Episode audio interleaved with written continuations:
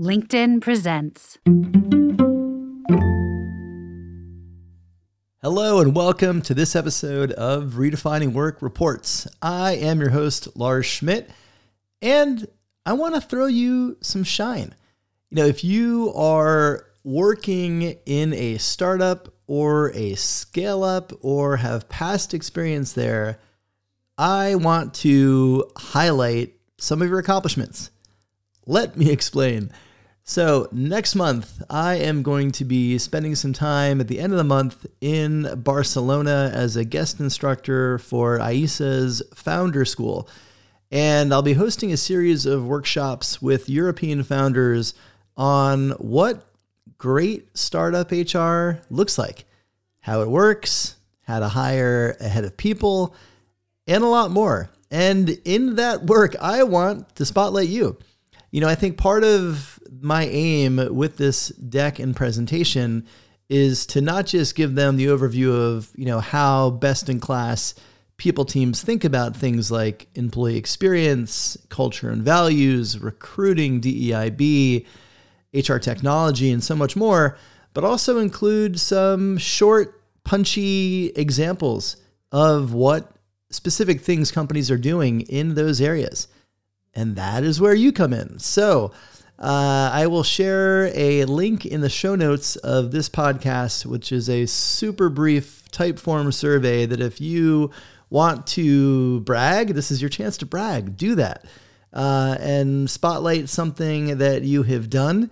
Uh, then you have the opportunity to do that. And I'll be reviewing those and picking a few of those uh, to go along with the different chapters of the presentation. And what I'm really excited about is that this particular presentation is not going to be something just limited to the European founders who are attending AISA's founder school. When I have this done and after the presentation, I am going to open this up. This is going to become an open source resource. And um, really, you know, my our mission here at Amplify is elevating the world of work by elevating the field of HR. And if we can help founders better understand how to build great HR and people functions and teams, that's impacting a lot of people in the world of work. And so this is going to be an open source, this will become, I should say, an open source guide for founders that will be released in June of this year. So some great opportunity to bring some visibility to your work and your impact. So again, if you're interested in sharing a mini case study, and when I say mini, this is like three or four paragraphs. This is truly mini. This is basically we did this thing and this was why and this was the impact. This is not a super HBR level depth uh, case study. This is like a paragraph. So um, super easy to contribute, and uh, we've had some great responses so far. So I'm excited to see what you want to share, and happy to uh, shine a bit of a spotlight on some of the great work that is being done in startups and scale ups by the HR and people community. You know, a lot of uh, conversations you've probably seen me uh, sharing and talking about have been related to AI in the workplace. And in this week's newsletter, um, there's a fascinating conversation about AI in the workplace with Lattice's CEO and founder Jack Altman.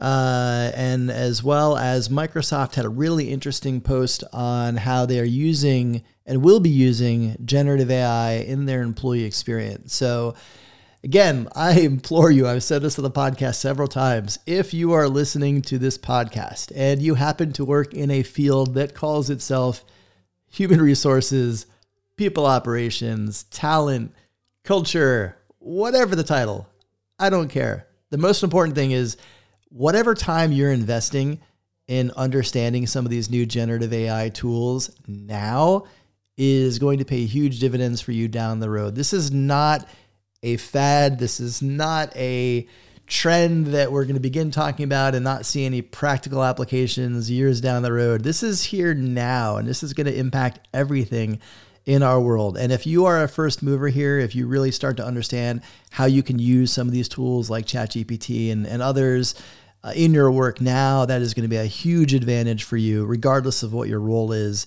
in any of those disciplines of HR. So, again, Uh, I, I, feel like I, am a, a, broken record here a bit, but I couldn't recommend investment in these areas more strongly than I am now.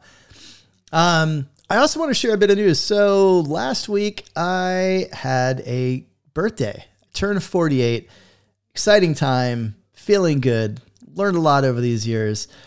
And uh, but I also had a brush with humility, and I want to share that story uh, here. So uh, you know, if you watch the podcast, you know I'm a fan of skateboarding. I grew up skating in South Florida. Still have a board, still ride with my daughters from time to time. But I got intrigued by the idea of electric skateboards. And I decided what a cool way to celebrate turning 48 than buying myself one. And I did. And it didn't go very well. So I bought a short board it's usually what I skate. I haven't really ridden a lot of longboards. And literally the first day I got it, I unboxed it, I charged it, I took it for a few spins around the neighborhood. It was great. I was like, this is really solid. And then I decided to go up my driveway, and you know, apparently I had my back foot a little too far down the kicktail uh, I was going uphill. The board lifted up. My back foot came off. My front foot did not. Uh, and I did a uh, pretty unnatural split and strained my hamstring uh, pretty severely. So, good lesson in humility. You know, 48, the idea of aging gracefully is, I guess, really important and accepting what may be some limitations in the things that you do and the activities that you get involved in is probably a good takeaway uh, in me for that. So that board is getting sent back. I still will probably try an electric longboard down the road, um, something a little less dangerous. Uh, but yeah, that was a nice uh, humble sandwich for me because I thought that would be a fun way to reconnect with some youthful excitement and uh, not get hurt the very first time I used it, which I did. So, anyway, any of you uh, middle aged brethren out there contemplating electric skateboards, uh, look out and make sure when you're cruising, you're keeping your back foot not on the kicktail, but more solidly on the board. That's a bit of a wisdom, hard earned wisdom for me to you, uh, for any other e skaters out there. So, I want to get back to the podcast for a moment. Uh, we have some incredible guests lined up over the next several weeks. So, next week uh, is a fascinating conversation with the CHRO of Chevron, Rhonda Morris. Really enjoyed that chat. Fascinating to hear how they thought about internal comms and did something super cool around internal communications that you will learn about in next week's episode. I'm also going to be chatting with April Jordan, who is NASA's head of astronaut selection. And this is very much a geek out conversation for me because I grew up, you know, near Cape Canaveral in South Florida, very much a space geek, and um, super interesting to learn how NASA picks their astronauts and getting some of April's thoughts on some groundbreaking uh, crew selections for the upcoming Artemis 2 mission. Um, also had a really interesting chat with Anna Gulstrand, uh, Chief People Officer at Mentimeter, getting into learning and curiosity and reconnecting with that childhood curiosity and a lot more. And then upcoming episodes with friends Paul Wolfe, Peter Hinssen, who is my favorite futurist, and a lot more. So we've got some really interesting things coming up on the podcast. So be sure to check that out. And the last thing before I wrap this one up, you know, I rarely uh, do plugs for things on this podcast, but I'm going to do a plug for a thing on this podcast. If you listen, if you enjoy this, if you learn things, if this podcast is satisfying you in any way, I would love for you to hop over to Apple Podcasts and leave a review. You know, it's a great way for other people to discover new podcasts. And I rarely do any kind of calls to actions on reviews, but I'm going to do that right now. That's actually what you're listening to is me asking you to, uh, you know, take a few minutes if you enjoy the podcast, hop over to Apple Podcast, leave a review, um, leave your thoughts on the podcast. That definitely will help other people discover the show.